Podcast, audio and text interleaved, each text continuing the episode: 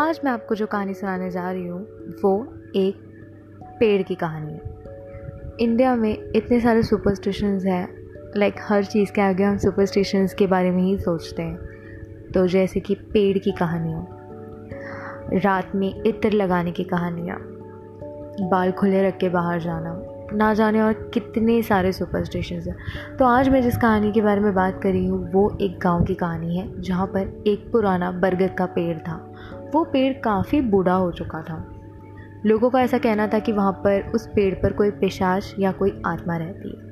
चार दोस्त रहते हैं। वो ये सोचते हैं कि यार, ऐसे कैसे? हमने तो कभी किसी भूत को देखा नहीं। लोग इतने खौफ से रहते थे। पुराने ज़माने के लोग ऐसे ही होते हैं। जहाँ जाना मना कर दिया, वहाँ कभी नहीं जाएँगे। लेकिन बच्चों को कौन समझा सकता है? तो ये चार दोस्तों ने डिसाइड किया कि क्यों ना हम वहाँ जाकर देखें कुछ है या नहीं। तो गाँव में पंडाल लगा था।